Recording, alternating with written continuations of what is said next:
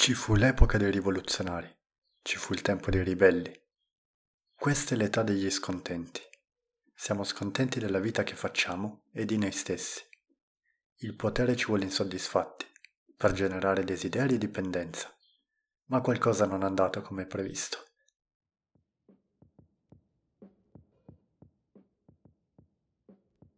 Benvenute e benvenuti su Mirbooks, quello strano podcast a tema libri, dove vi racconto cose che gravitano attorno alle mie letture, con l'obiettivo di seminare in voi la voglia e la curiosità di leggere.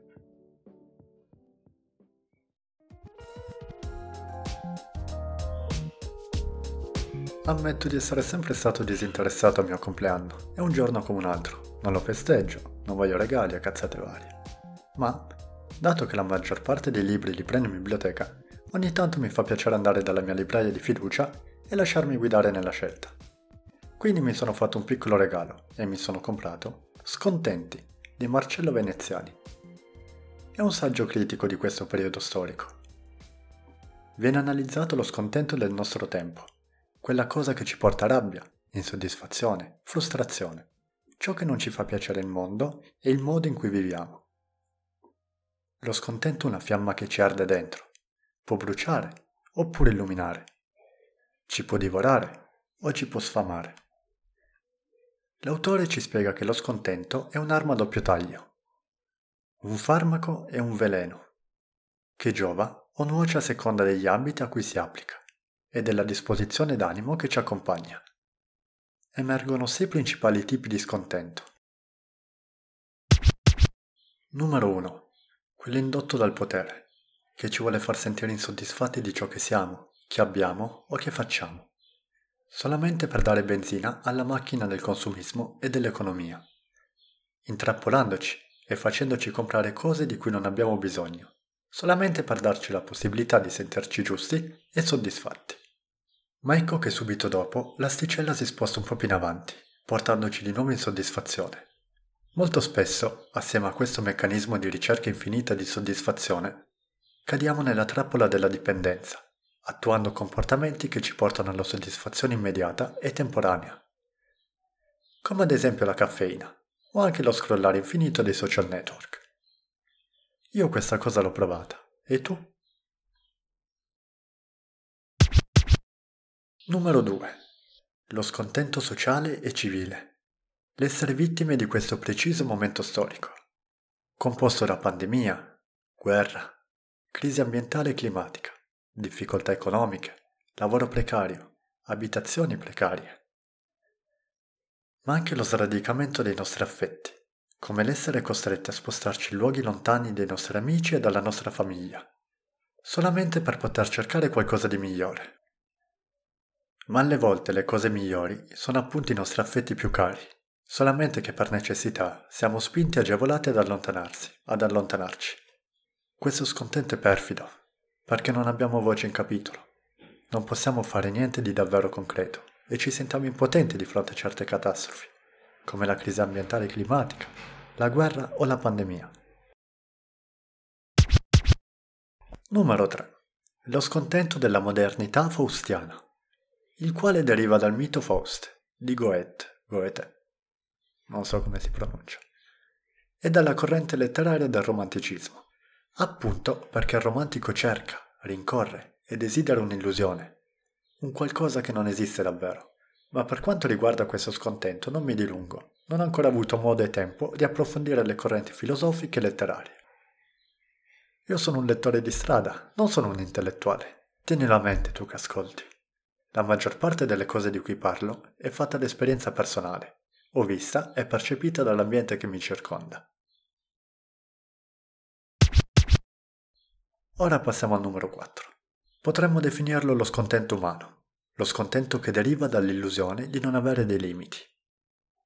Ma siamo umani e uno dei limiti che non abbiamo ancora superato è la morte.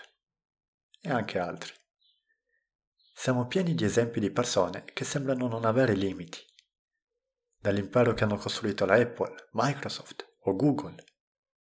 O pensiamo a tutte quelle cose che ha fatto e sta facendo Elon Musk, con lo studio per terraformare Marte, Neuralink, o Jeff Bezos con Amazon e sui viaggi turistici nell'atmosfera. Ogni giorno vediamo persone che sembra superino i limiti, ma ve lo dico io, molti limiti li possiamo superare, ma altri proprio no. Spesso quando penso ai limiti, oppure agli ostacoli da superare, penso sempre al parkour, uno sport fantastico, che purtroppo ho smesso di fare quando avevo iniziato a lavorare in fabbrica. Brutta bestia la difficoltà economica, ti mette molti paletti. E comunque il parkour mi ha insegnato che siamo in grado di superare davvero i nostri limiti e gli ostacoli che ci troviamo davanti. Alle volte però ci vuole molto tempo per farlo, tempo e costanza, cosa a cui non siamo più abituati a percepire. Abbiamo tutto a portata di click, Amazon, Deliveroo e robe così. Però mi ha anche insegnato che abbiamo limiti umani, strutturali. Per quanto io mi possa impegnare, non posso saltare 15 metri. Avete capito il nocciolo, no? ragion per cui, fino a che non accettiamo di avere alcuni limiti, saremmo scontenti.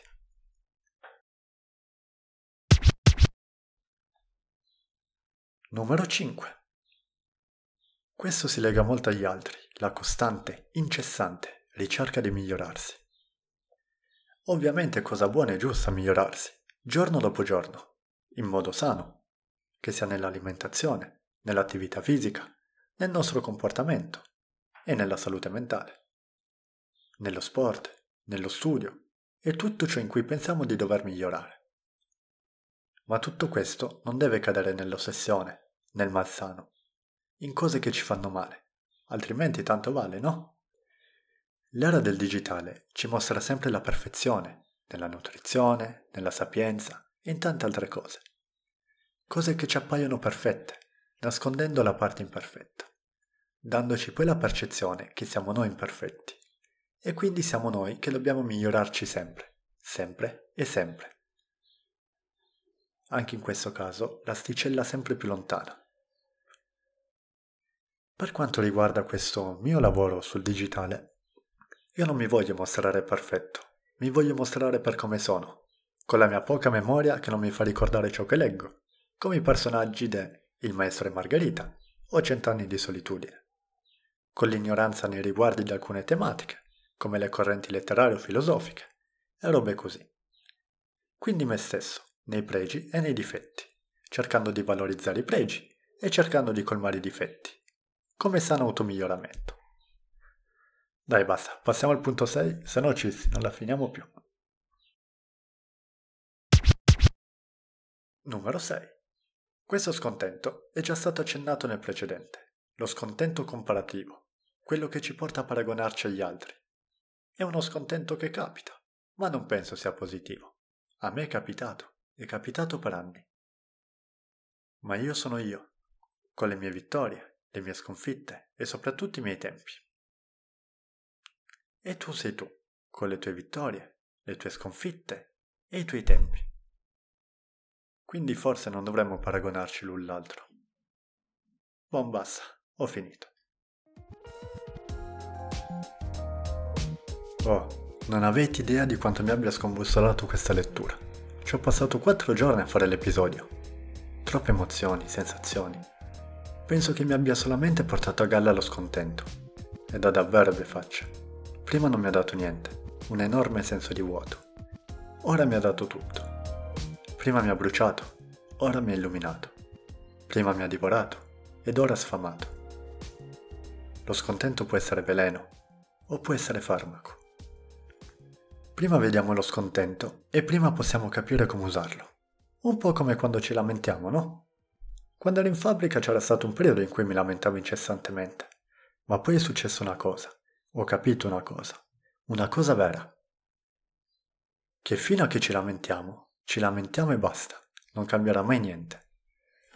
Ma quando prendiamo la consapevolezza di ciò di cui ci stiamo lamentando, abbiamo ben chiari i problemi e la situazione. E questo ci può permettere, ovviamente non sempre, o in, te- o in tempi brevi, di risolvere, cambiare e smettere di lamentarci, spostarci da quella situazione. Ebbene, per oggi è tutto. Vi ricordo che mi trovate su Instagram con trattino basso, Mierbooks trattino basso, su Spotify con Uno strano podcast E su YouTube come... non lo so, non mi sto trovando nemmeno io in realtà. Lo scopriremo assieme nei prossimi episodi. E questa faccenda che non mi trovo su YouTube è una di quelle disavventure che gravitano attorno alle mie letture. Alla prochaine. Ciao fu. Bye bye. Bella.